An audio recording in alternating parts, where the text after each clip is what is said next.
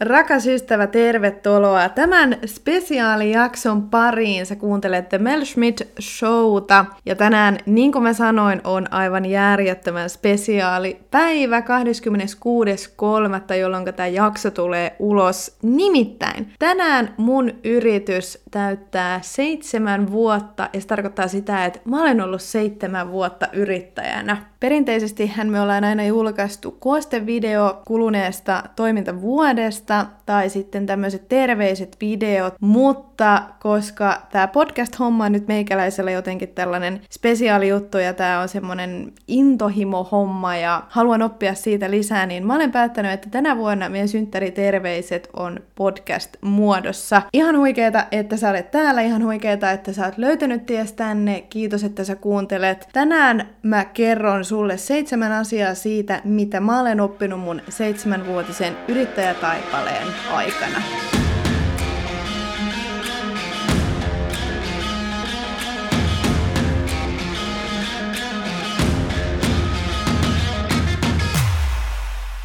Oppeja ja oivalluksiahan on vuosien varrella ja vuosien aikana tehty vaikka ja kuinka, mutta Tänään mä olen koonnut seitsemän semmoista päällimmäistä asiaa, jotka mä olen oivaltanut mun yrittäjäuran aikana. Ja nämä on sellaisia asioita, mitä mä ehkä jopa toivoisin, että mä olisin tiennyt tai tajunnut aikaisemmin. Mutta hei, oppia ikä kaikki. Mä toivon, että näistä vinkkeistä on sulle hyötyä. Ihan ensimmäinen oivallus, minkä mä haluan jakaa ihan joka ikiselle yrittäjälle, on tää älä tingi sun omasta jaksamisesta, koska se ei oo sen arvosta. Mä tiedän, että varsinkin silloin, kun ollaan ehkä yrittäjäuran alussa tai ollaan vasta aloitettu rakentamaan sitä omaa brändiä ja aloitettu rakentaa sitä omaa liiketoimintaa, niin totta kai se kuuluu siihen sellainen innostus, että halutaan tehdä ja tehdäänkin ehkä pitkää päivää ja herkästi jää vapaa-päivät pitämättä tai, tai sitten kun on vapaa-päivä, niin totta kai sitä luonnollisesti ajatukset tahtoo mennä vähän vähän siihen firmaan ja omaan yritystoimintaan. Ja ehkä sitä jaksaakin jonkun aikaa tehdä, että tinki ehkä unesta tai tinki jostain liikunnasta tai mistä tahansa tämmöisestä palauttavasta aktiviteetista työn ulkopuolella. Onhan se fakta, että varsinkin jos tehdään esimerkiksi lanseerausta tai kun on jo muuten vaan joku kiireinen kausi yrityksessä menossa, niin totta kai sen jaksaa aina rutista, on se sitten kuukausi tai vaikka kolme kuukautta. Mutta pidemmän päälle ihminen ei vaan jaksa. Mutta niin kuin mä sanoin, niin mun ihan ykkös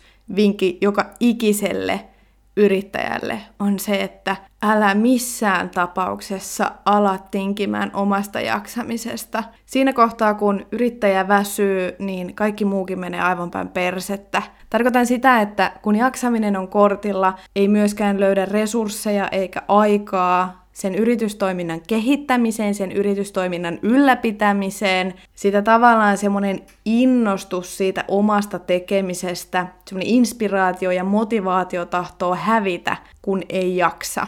Jokaiselle nämä jaksamisasiat tarkoittaa ehkä vähän erilaista asiaa, mutta sellaiset perusasiat, riittävä uni, riittävä liikunta. Mä oon ihan ehdottomasti tällainen niin kuin ravinnon, ravitsevan ruoan puolesta puhuja. Mä uskon siihen, että ravinnolla ja, ja ruoalla voidaan oikeasti tukea sitä jaksamista ja hyvinvointia ja erityisesti aivojen terveyttä ja varsinkin me yrittäjät, jotka käytetään paljon ajattelua ja olla niin kuin asiantuntija työssä. Se aivojen terveyden ja jaksamisen tukeminen on ihan ykkösjuttu, se on ihan avainasemassa. Ja siihen ruoka, ravinto, ehkä jopa ravintolisät, vitamiinit, kaikki tällaiset asiat on sellaisia, mitä kannattaa ottaa ehdottomasti omassa jaksamisessa huomioon. Omasta jaksamisesta huolehtiminen saattaa myös tarkoittaa sitä, että sanoo tietyille asiakkaille ei kiitos. Varsinkin yrittäjänä, joka on vasta aloittanut, niin sitä haluaisi haalia. Kaikki mahdolliset maksavat ja potentiaaliset asiakkaat itselleen, ja se on varmasti ihan ok,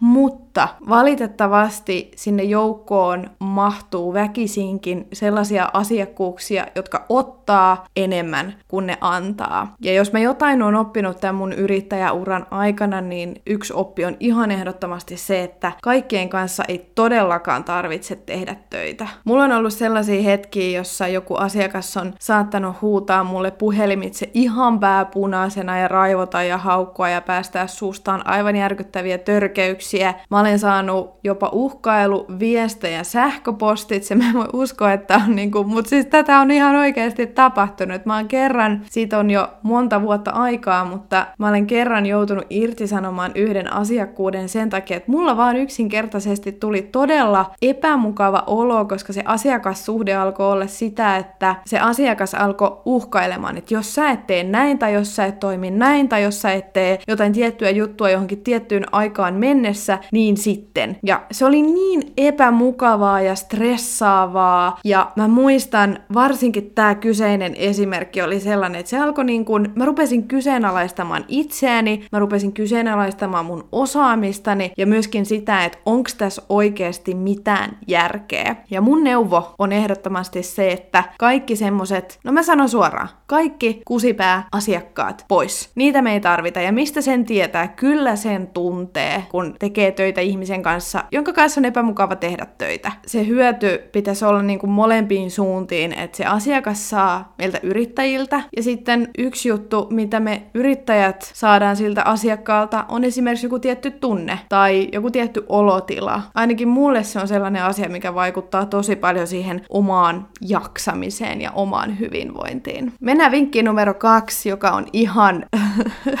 mä, mä en tiedä, mun tekisi mieli sanoa, että tämä on niinku kaikkein tärkein, mutta ehkä se jaksaminen on kuitenkin se kaikkein tärkein. Vinkki numero kaksi on se, että seuraa taloutta ja luo sille talousseurannalle rutiinit. Liian usein mä oon nähnyt ihmisiä, ja mä oon itekin joskus aikaisemmin siihen kaninkoloon, liian usein näkee sellaisia yrittäjiä, jotka ei tiedä yhtään, että mistä se raha tulee ja mihin se raha menee. Ja jos nyt loppuu rahan tuleminen kokonaan, että yksikään asiakas ei vaikka maksa laskujaan, niin ei ole mitään tietoa siitä, että mihin saakka se olemassa oleva kassa riittää. Ja tämä on mun mielestä aivan äärettömän huolestuttavaa. Mun on pakko myöntää, että mä olen myöskin joskus aikaisemmin lukeutunut niihin yrittäjiin, jotka on ehkä pelännyt avata sitä kirjanpito-ohjelmaa tai budjettia. Mikä sen pelkotilan ikinä onkaan aiheuttanut, sille ei oikeastaan ole merkitystä, mutta mut se on ihan turhaa, koska sun on pakko Sun on siis absoluuttisen pakko tietää, että missä mennään talouden kanssa.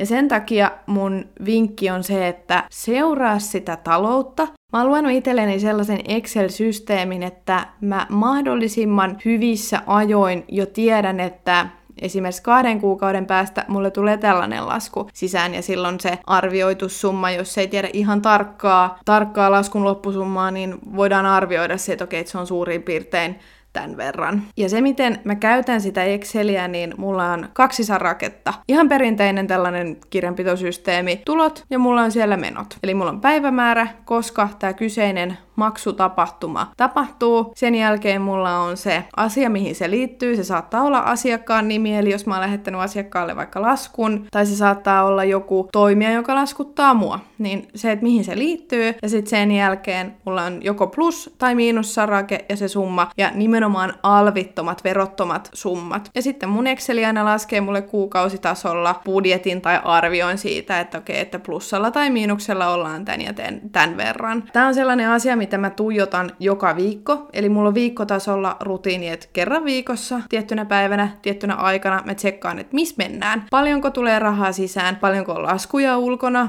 ja paljonko meiltä lähtee laskuja, sanotaan seuraavan kuukauden, seuraavan kahden kuukauden päästä. Ja tämä Excel on sellainen, mitä mä pyrin pitämään ajan tasalla ihan jatkuvasti. Eli aina kun tehdään vaikka uusi, uusi alihankintasopimus, että mä ostan palveluita joltain toiselta yrittäjältä, niin mä lisään sen saman tien siihen Exceliin. Saattaa kuulostaa todella kuivalta, saattaa kuulostaa todella tylsältä, mutta mä väitän, että se myös pitää mielen skarppina. Jos vaan unohdetaan talous ja ollaan silleen, että no, et kyllä, niinku, kyllä rahaa tulee ja kyllä mä pärjään ja en mä tiedä yhtään, missä mennään, mutta ihan varmaan ihan ok, niin se tilanne vääristyy tosi helposti ja se tilanne vääristyy tosi nopeasti. Tai sitten jos on se tilanne, että onkin taloudellisesti ehkä vähän tiukempaa ja joskus saattaa käydä niin, että yrittäjä ei tietoisesti halua pitää sitä budjettia yllä tai katsoa, että missä mennään. Se vasta vaarallista onkin, että vältellään niitä lukuja.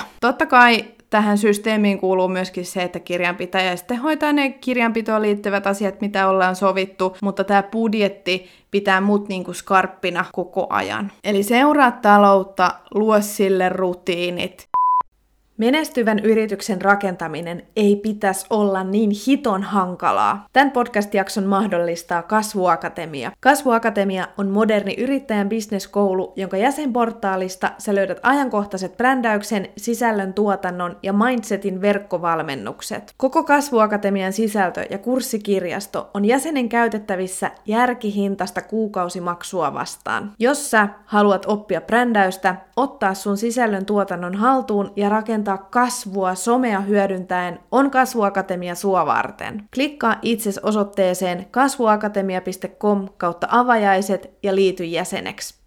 Hypätään vinkkiin numero kolme, mikä liittyy ehkä enemmän brändäykseen, ja se on tämä valitse yksi asia ja tuu hyväksi siinä liittyy ehkä myöskin vähän markkinarakoon ehkä sellaisiin asioihin, mitä pitäisi miettiä jo ennen kuin sitä yritystä lähtee perustamaan, mutta ei myöskään ole pahitteeksi miettiä, että mikä se on se oma vahvuus, mikä se on se oma juttu ja päivittää sitä sanotaanko kerran vuodessa. Mutta ajatuksena se, että pyritään luomaan brändiä ja profiloitumaan jonkun yhden alan asiantuntijaksi. Esimerkiksi mainostoimisto. Mainostoimistoja on monenlaisia ja mainostoimistot voi myydä vaikka ja minkälaisia palveluita. Mainostoimistot voi myydä visuaalisia identiteettejä, verkkosivuja, verkkokauppojen toteutuksia. Mainostoimistot voi myydä Facebook-mainontaa, someviestintää. Mainostoimistot voi myydä vaikka liikelahjoja ja brändituotteita, perinteistä graafista suunnittelua, printtisuunnittelua. Niin paljon sellaisia erilaisia asioita, mitä esimerkiksi mainostoimistot voi tehdä. Mutta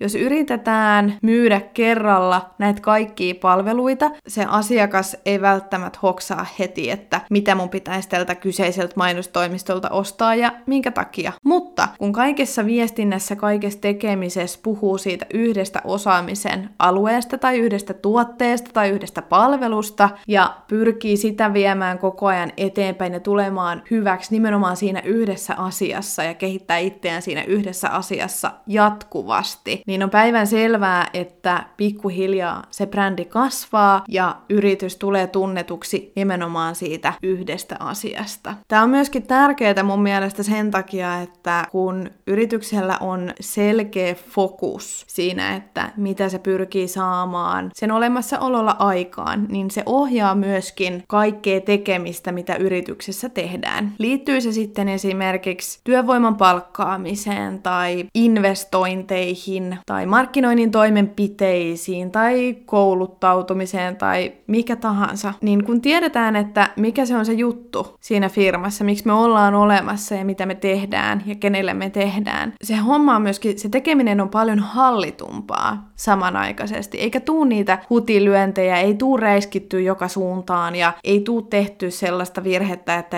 yrittää esimerkiksi markkinoinnissa näkyä ihan joka paikassa ja olla jokaisessa kanavassa aktiivinen, koska niin kuin me tiedetään, niin se ei välttämättä toimi. Mutta jos profiloituu yhden asian asiantuntijaksi, niin hyvä tulee. Lisää brändäykseen liittyviä oivalluksia. Numero neljä. Brändiä ei rakenneta yössä. Pitkäjänteisyys palkitaan. Miksi tämä oivallus on sellainen, minkä mä haluan nostaa esille tässä jaksossa, niin puhtaasti se, että liian helposti annetaan periksi. Liian helposti aloitetaan jotain ja sitten todetaan kuukauden päästä, että tämä ei toiminutkaan, tai kolmen kuukauden päästä, että tämä ei tuonutkaan nyt sitten tarpeeksi rahaa talon, niin hei, dropataan tää pois. Varsinkin pienyrittäjät, varsinkin pienyrittäjäskenessä on äärimmäisen tärkeää pitkäjänteisyys, kaikessa bränditekemisessä, kaikessa viestinnässä. Puhutaan me sitten siitä sometekemisestä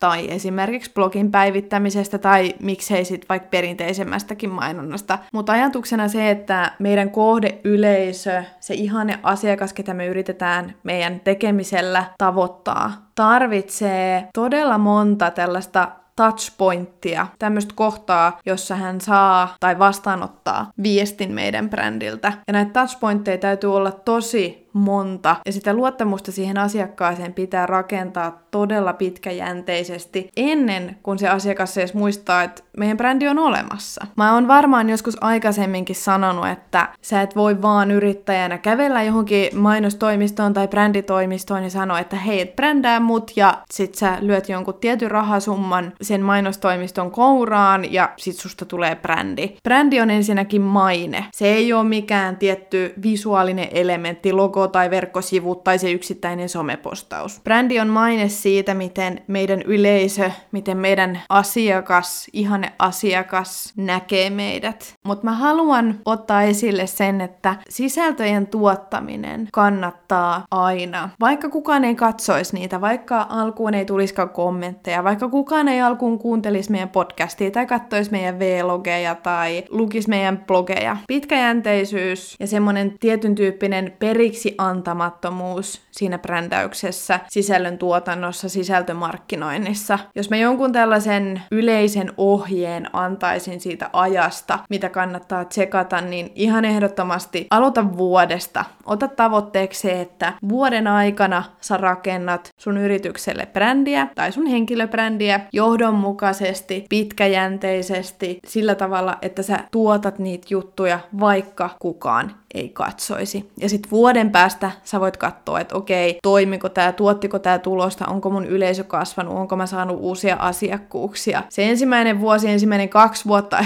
ehkä jopa ensimmäiset kolme vuotta saattaa olla hakemista tai sellaista, että sun on pakko vaan niin kuin kokeilla niitä juttuja ja tehdä ja tehdä ja tehdä. Mutta muista myöskin samalla nauttia siitä matkasta. Mutta älä odota, että brändi syntyisi yhdessä yössä, yhdessä viikossa tai yhdessä kuukaudessa. Se kestää paljon paljon pidempää ja sille pitää antaa aikaa ja sitä pitää rakentaa rakkaudella. Mennään vinkkiin numero viisi ja tämä on enemmän niin kuin yrittäjälle tämä vinkki tai asia, minkä mä oon oivaltanut mun uran aikana. Priorisoi ja sano ei suurimmalle osalle asioista. Varsinkin siinä yrittäjyyden alkutaipaleella on täysin luonnollista, että me haluttaisiin sanoa kyllä joka ikiselle asiakkaalle, joka ikiselle yritykselle, joka on kiinnostunut meidän palveluista tai meidän tuotteista. Tai me halutaan sanoa kyllä joka ikisen tällaisen yhteistyökumppanuusehdotukseen ja haluttaisiin mennä joka ikiseen verkostoitumistapahtumaan ja haluttaisiin mennä jokaiseen somekanavaan ja niin kuin on niin paljon asioita, mihin yrittäjää vedetään. Tärkeintä on se, että sä priorisoit ja riisut kaikki semmoiset ylimääräiset asiat, mitkä ei oikeasti ole merkityksellisiä sen bisneksen ja yrityksen kasvun kannalta. Mä tiedän,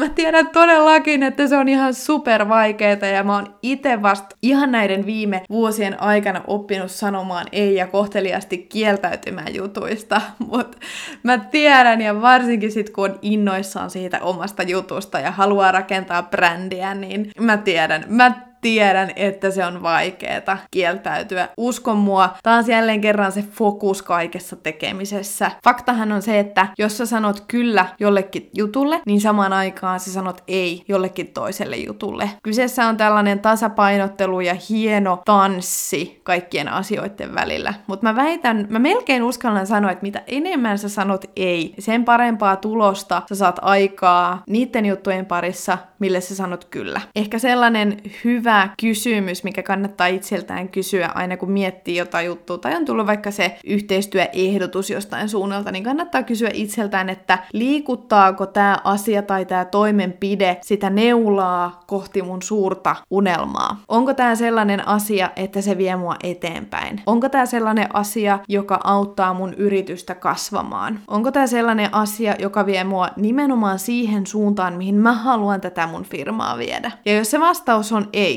että se onkin enemmän aikasyöppö, tai se tuntuu enemmän ystävän palvelukselta, tai joltain kummalliselta velvollisuudelta, niin sit vaan kieltäydy. Kiitos tarjouksesta, mutta valitettavasti mä en pysty tähän tarttumaan, tai ottaisin mielelläni tämän keissin vastaan, tai auttaisin sua mielelläni, mutta mä en tällä hetkellä pysty, ja ei sun tarvitse sitä edes selitellä, että miksi. Kieltäytyy kohteliaasti, ehkä ohjaa sen ihmisen sitten eteenpäin johonkin toiseen suuntaan, ja that's it. Aika on kaikkein tärkein resurssi, mitä meillä yrittäjinä on. Ja se aika, ne minuutit, ne tunnit, mitä meillä on käytettävissä, niin ne on ihan priceless. Ei niille edes voi antaa mitään hintaa. Sitä pitäisi mun mielestä kohdella sen arvoisella tavalla, koska me ei saada menetettyä aikaa tai käytettyä aikaa ikinä takas. Mutta mä melkein väittäisin, että mitä suuremmalle osalle asioista sanoo ei, sen parempi. Mennään eteenpäin vinkkiin numero kuusi. Sun on käytettävä rahaa, jotta sä voit tehdä rahaa. Esimerkiksi markkinointi. Markkinointi on oikein kunnon tällainen raharesurssi, syöppö. Koko ajan löytäisi asioita, mihin voisi vois ja kannattaisi laittaa sitä rahaa ja mihin kannattaisi budjetoida juttuja. Ja piheys, tai miten mä sanoisin, semmoinen tietyn tyyppinen niin kuin ankaruus sen suhteen, että mihin sitä rahaa käyttää, on äärettömän tärkeää, mutta sitä rahan poisantamista ei kannata myöskään pelätä. Ja mä en nyt tarkoita silleen, että hei, heitellään seteleitä ikkunasta ja ollaan silleen, että et, et, niin kuin, take my money, take my money, vaan että nimenomaan harkitusti tekee investointeja ja tekee investointeja sellaisiin asioihin, jotka alkaa tuottamaan ehkä pitkällä tähtäimellä. Ei sellaisia välttämättä nopeita voittoja, nekin on välillä ihan tarpeen, mutta tee sellaisia investointeja, jotka tuottaa sulle pitkällä tähtäimellä. Ja siitä rahasta ei kannata pitää kynsin hampain kiinni. Sitähän yrittäminen on, me ostetaan asioita, me myydään asioita, me maksetaan jutuista, me maksetaan palveluista, me maksetaan asiantuntijoista, me maksetaan alihankkijoille, me maksetaan materiaaleista. Ne on kaikki sellaisia asioita, mihin ehdottomasti kannattaa laittaa rahaa, mutta harkiten. Aina kannattaa miettiä sen investoinnin kanssa yön yli, että onko tämä sellainen juttu, joka kannattaa oikeasti tehdä. Totta kai jossain kohtaa tulee niitä huteja ja ehkä investoidaan asioihin, mihin ei kannatakaan investoida. Esimerkiksi mä oon joskus tehnyt, mun on pakko kertoa tämä tarina, mä olen tehnyt siinä kohtaa, silloin, silloin se tuntui hyvältä investoinnilta. Mulla oli työntekijä ja mä maksoin hänelle yksityisen koulun, yksityisen tällaisen tutkinnon. Ja se maksoi, ellei mä ihan väärin muista, niin muistaakseni se oli vähän päälle 3000 euroa, mitä se koulutus maksoi. Ja mä ajattelin, että tämähän on ihan loistava, että totta kai tämä investointi kannattaa tehdä, että mä investoin tähän tiettyyn ihmiseen ja tämän tietyn tyypin osaamiseen. Myöhemmin kävi ilmi, että sitä investointia ei todellakaan olisi kannattanut tehdä, että paljon parempi olisi ollut vaikka laittaa ne rahat suoraan,